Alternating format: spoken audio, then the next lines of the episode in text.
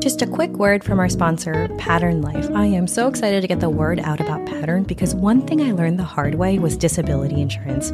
For me, researching insurance got complicated, time consuming, and for me, I just got overwhelmed and trusted that my employer had some type of disability insurance, but boy, was I wrong in terms of what those details entailed pattern is great because it's actually geared towards clinicians and doctors and has helped thousands of doctors find and understand the insurance they're buying. You just click on the link in the show notes. I did this the other day. It takes two minutes to write your info, request quotes to compare them, or schedule a quick 15 minute phone call and buy risk free. So request your quote today at patternlife.com so you can use your time better, save money, and be prepared for the unknowns in the future. Don't make mistakes like me and be confident that your family and income are protected no matter what the future holds. And with that, let's get back into the episode. Hi, I'm Janine Knutson. And I'm Steve Liu. Today, we'll be introducing a new voice to our group. Hey, I'm Carl Drake. Welcome to Mind the Gap. Today, we thought we'd talk a little bit more about paracentesis. Wait, what? no, just kidding. I was going to say. Okay, so we're really planning to discuss COPD and its classification. So here's topic number one How do we diagnose COPD? Then, topic two how do we classify it? And topic number three. Wait a minute, guys. Where's topic number three? Yeah, Where's sorry, my topic? Steve. There's only two today. None for you, Steve. Oh. okay. There may be only two major points this time around, but the real keys here are that knowing the strict definitions of diagnosis and classification aren't enough. We're hoping that by covering the history, you'll see how our understanding of this disease is continuously evolving. And since our own Carl Drake heavily researched this episode, I'll be sitting this one out and handing my mic over to her. Aw, thanks, Steve. Yeah, sure thing, Carl. Now, let's take a deep breath and get ready to dive deeper into the breathless world of COPD. This is so bad. It's really bad, Steve. Come on, I thought that was good. Ah, nope, nope, nope. You're listening to Mind the Gap. I'm Janine Knutson. And I'm Carl Drake. Today, we'll be talking about COPD classification. We'd like to thank Dr. Joan Reedman, professor of medicine and environmental medicine at NYU and director of the NYU Bellevue Asthma, Airways, and Environment Program, for peer reviewing this episode. Phew, that was a mouthful. We are a Core IM podcast supported by Clinical Correlations. Just a quick word from our sponsor. We all want to eat healthier, but let's be honest, between our busy schedule and the endless prep and cleanup, it feels kind of out of our reach. You know, we often are aiming for better nutrition, but end up compromising for quick fixes that are anything but healthy. Now, imagine a different scenario. Picture a day where you're coming home to gourmet, nutritious meals that are ready in just two minutes. With Factors, that is possible. Factors delivers delicious, chef crafted, dietitian approved meals right to your door ready to heat in just two minutes, giving you over 35 weekly options to choose from, from Calorie Smart to Protein Plus to Keto. And don't forget, they have 60 plus add ons for an extra boost from breakfast to midday bites, so you're not spending all your time and money in the hospital cafeteria. So, no prep, no mess, just real mouthwatering meals tailored to fit your schedule and dietary needs. With Factor, you're not just saving time, but you're elevating your meal game without the hassle of cooking head to factormeals.com slash coriam50 use the code coriam50 to get 50% off that's the code coriam50 at factormeals.com slash coriam50 So today we're talking about COPD, or chronic obstructive pulmonary disease. Specifically, we want to make sure you understand the approach to the classification of COPD, and you can't do that without gold. Yeah, it's this really incredible international group of experts who, Hold your horses, Janine. I'm talking about the British term for COPD. They used to call it GOLD, or generalized obstructive lung disease. wait, what? Yeah, prior to the 1960s, the Brits and the Americans were converging on our modern definition of COPD from two directions. The Brits were focused on explaining COPD using physical findings when they dissected the lungs on autopsy. Americans, on the other hand, had moved towards developing pathophysiologic models to generate similar clinical findings. They focused on cell biology and biochemistry. And these two schools of thought were GOLD, the British version, and COPD, the American Oh one. Whoa, way too deep, Carl. When I say gold, I'm referring to the Global Initiative for Chronic Obstructive Lung Disease. You know, the international body that comes out with COPD recommendations every few years. Yeah, Janine, I know about it. I mean, like the Bible of COPD Yeah, management. So that gold. That's fair. I just never really liked it as much because it's not really gold. It's more like jickhold.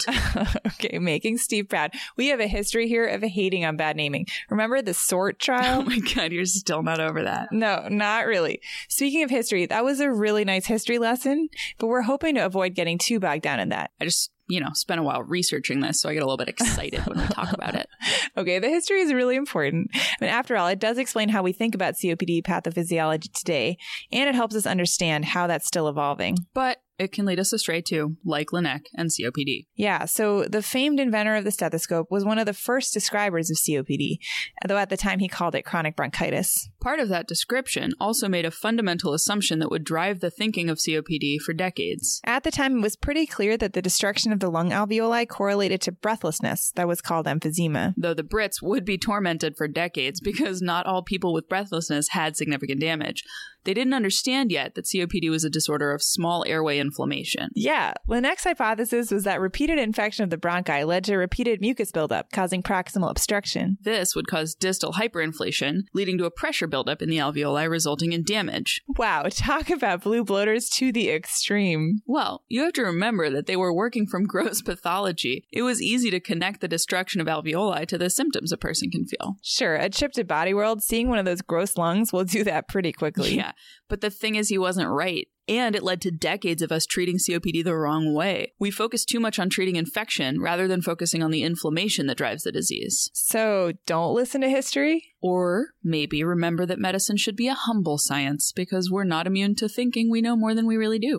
Very deep, very deep. Thank you. There is no spoon. I don't get that reference. Dude, it's from The Matrix. okay.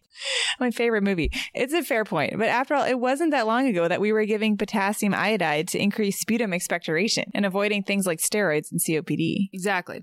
Well, we digress some, so let's get away from the grandfathers of medicine and focus on what we know now. You mean what we think we know. okay, more Matrix. so from here on out, we're going to ask you to ignore the British gold because America won that fight and we call it COPD now. Merca. Yeah, so from here on out, GOLD is the unwieldy global initiative for chronic obstructive lung disease. aka Jickhold. No, Carl, no. Okay, fine. Sorry. I mean gold. so, following the idea that history is important to understanding where we are now, we're going to trace through the changes made from gold in 2001 to now, which is the start of 2018. You know the timing of this really sucks because the newest guidelines are going to probably come out in the next couple months and then this will be outdated. Okay, we'll add our podcast to the historical record. So, in 2001 when they first created the gold guidelines, they technically separated the discussion between chronic bronchitis and emphysema. But it's worthwhile to know already that at this time, the trend had been to think of these two as the same disease with the same root cause pathology. yeah, that COPD is caused by inflammation and oxidative stress at the level of bronchioles and parenchyma. And that leads to maladaptive remodeling in both bronchitis and in emphysema. Exactly. That, in turn, drives dysregulation of proteinases and antiproteinases, causing abnormal mucociliary function, small airway disease, and alveolar loss. These changes can occur at different rates over time and vary from person to person. That's super dry. Brings me back to my pre med basic science research days. Maybe dry, Janine, but it's these differences that we see from person to person that can make the diagnosis so challenging. Fair enough, fair enough. So, COPD really is a heterogeneic disease.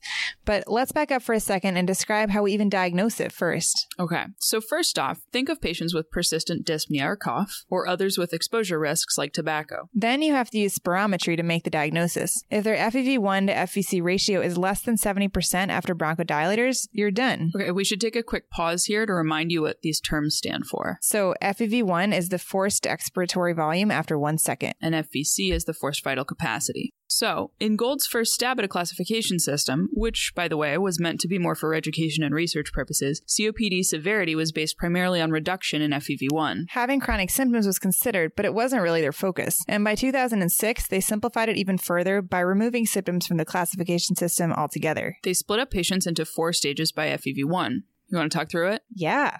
Stage one was an FEV1 greater than 80. And stage two was an FEV1 between 50 and 80. And then stage three was an FEV1 between 30 to 50. So, shockingly, stage four was an FEV1 E less than 30. Simple, right? Well, kind of. Really? I mean, couldn't they do it by 25? Some people are never happy. I mean, it would be easier. Well, to be fair, the major utility of FEV1 was that it could be used to predict clinical outcomes on a population level. I'm talking about the really important ones, like hospitalization and mortality. Historically, prior studies often used FEV1 scores to delineate population risks. For example, a person with an FEV1 of 60%, That's stage two, right? right, that corresponds to an 11% risk of mortality at three years. If you have their FEV1 to 30%, Or stage four. they have a whopping 24% risk of death in that time. Cripes. Just so you know, that data comes from the placebo arms of landmark trials like Torch, Uplift, and Eclipse. Cool names. We are never satisfied without a good acronym in medicine.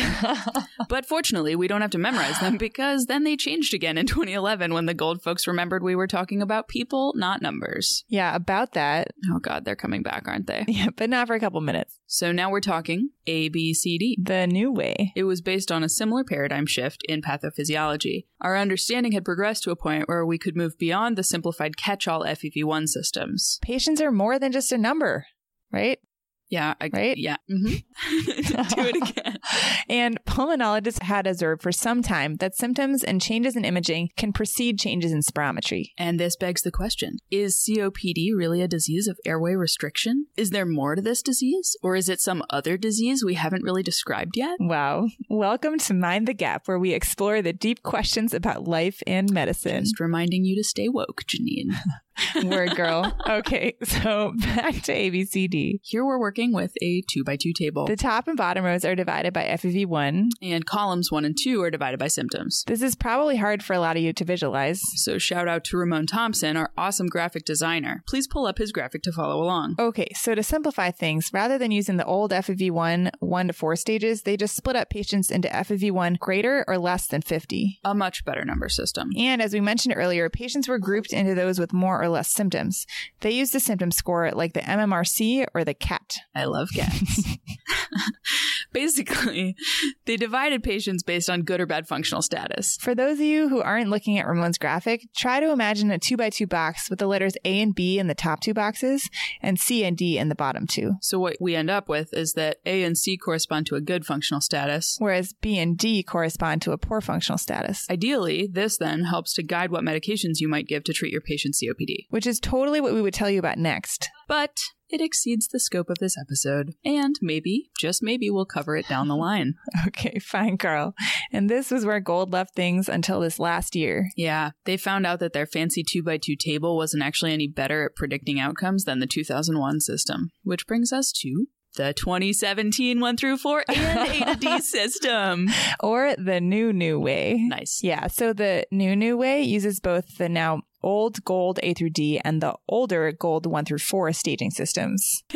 I'm not sure that you could have said that in a more confusing way. okay, fine. Basically, they decided that we should have our cake and eat it too. The idea is that by combining the two, we get a better overall system. Using FEV1 helps group patients into categories and identify overall population risks for things like hospitalization, intubations, and mortality. But then it also categorizes patients by symptoms to guide symptom management. So that's it. This is the modern day version, most super up to date description of the guidelines. Well, kind of, because the newest 2018 gold guidelines were released at the end of November 2017. We haven't really had a chance to go through those in depth yet. Yeah, it's like a new bike model. So that's it for today. Hopefully, you learned a little bit about the diagnosis and classification of COPD. And hopefully, it helped you to understand a little bit more about how we got from there to here, So, we know that we went kind of quickly through the guidelines, and arguably not as in depth as some might like. so we want to encourage you to check out the guidelines too. Take a look at the links below the podcast on the Clinical Correlations website so you can take the time to judge the data for yourself and sound smart on round. Super smart. After all, this is a podcast talking about those gaps in our knowledge because you only heard it that one time. So if you really want to feel confident on the data, take the time to pick it apart yourself. If there are any other topics you'd like to hear us discuss, please let us know. I'm Carl Drake. And I'm Janine Knutson. And remember, mind the gap. Thanks for listening. Opinions in this podcast are our own and do not represent the opinions of NYU or other affiliated institutions. Please don't use this podcast. I can't. let me, let me- let me- do it again. Please don't use this podcast for medical advice, but instead consult with your healthcare provider. Dr. Coldrake. Mind the gap.